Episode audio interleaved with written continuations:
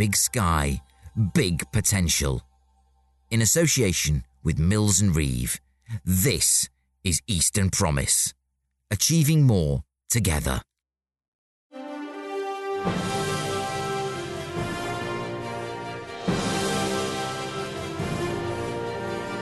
And now, here at Eastern Promise, we don't fatten the pig on market day, lest the bottom drops out of it.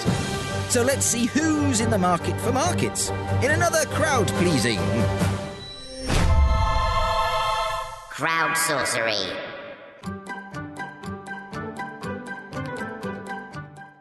Yes, crowd sorcery. Arguably, Norwich Market is the most famous market in our region. With its wide variety of stalls and the colourful roofs of the permanent kiosks, stretching from City Hall and St Peter Street to Gentleman's Walk. But that's not the only market the region has to offer. Oh no! Tom Abbott of Green Easy and Abbott Feudali Investments offers a suggestion to which you may want to return in a month or two. The Christmas market in Bury St Edmunds is always wonderful, says Tom. Burnham Market has one also. You know, I do wonder if you should still be able to use the suffix market if you don't actually have one, Tom. And so I'm glad that Burnham Market does. Your move, Pulham Market. Tom would also like to know a good farmers market out there that provides sustainability in produce and organic certification. There you go, crowd sorcerers. The challenge has been issued. Next, we welcome Sophie Skip, Head of Energy Skills at EAGER, the East of England Energy Group, to the magic circle of crowd sorcerers. And she wants to sing the praises of Norwich's premier street market. She says, Of course! Norwich Market is a great example. I love the mix of shoe repair, fruit and veg, all mixed with mushy peas and Donburi bowls. Not that Sophie is averse to looking further afield, and like Tom Abbott, she's fond of the market at Bury, which Sophie says has that traditional feel that keeps a town centre thriving. Adding, I stumbled across the Holt Market two weeks ago and did have a little impulse purchase. Personally, I can't wait to see what the new facilities for Great Yarmouth's Market will deliver for the sense of civic identity. So important, Sophie. So important. But Norwich is still top of the shops when it comes to one particular purchase, says Sophie. Is there, she asks, a better place to buy a portion of chips? A few years ago, I was made redundant, and following a very positive meeting with Rebecca Heeden at R13 Recruitment, treated myself to the first of many portions of chips on Norwich Market. Sitting in the sunshine, looking over the striped canopies, I felt so much better about the future. Well, a key actor in that anecdote, Rebecca Heeden, director and co founder at R13 Recruitment, adds more to the tale. That's a lovely memory, Sophie Skip, she says. Norwich Market has levelled up! I think that's how the kids say it. It's a mega food and drink hub, and you can also find some absolute treasures on there. And looking forward to hearing more about the progress of Great Yarmouth Market. Do you know, I do feel we are intruding on a treasured memory here when Sophie concludes Rebecca, the bodega sandwiches were so fat, I got mayo on top of my big glasses. Ha ha ha ha! responds Rebecca. They are epic. Thana Assad, meanwhile, digital marketing, translation, and skills training specialist based in the Cambridge area, adds to the stripy roofed lovin'.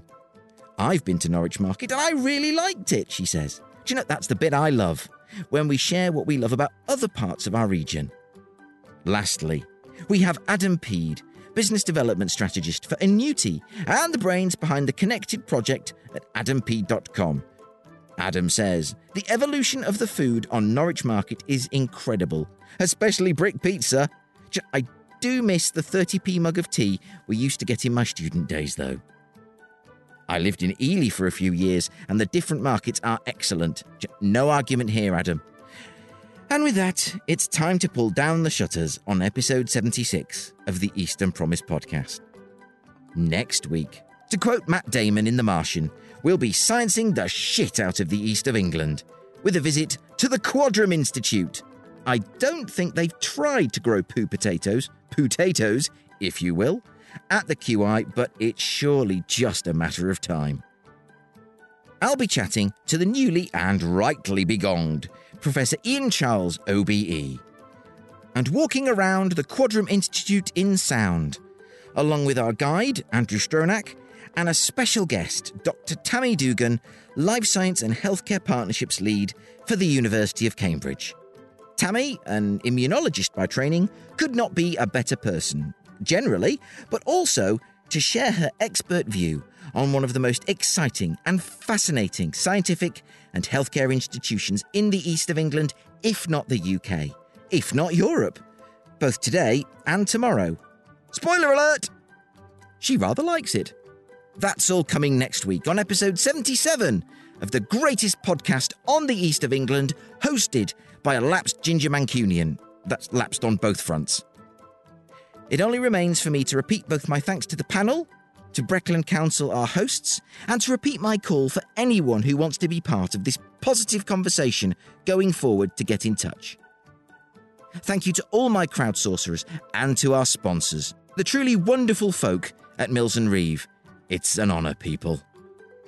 Thank you to Engineer 49, Darth Fader himself, whose deep knowledge of the Force brought to you this week's amazing panels on the A11 corridor.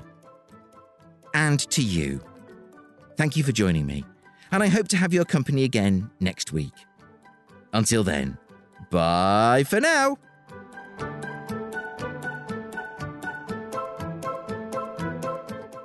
The Eastern Promise podcast is a Priors Croft production for the Eastern Promise Community Interest Company and was brought to you in association with Mills and Reeve, achieving more together.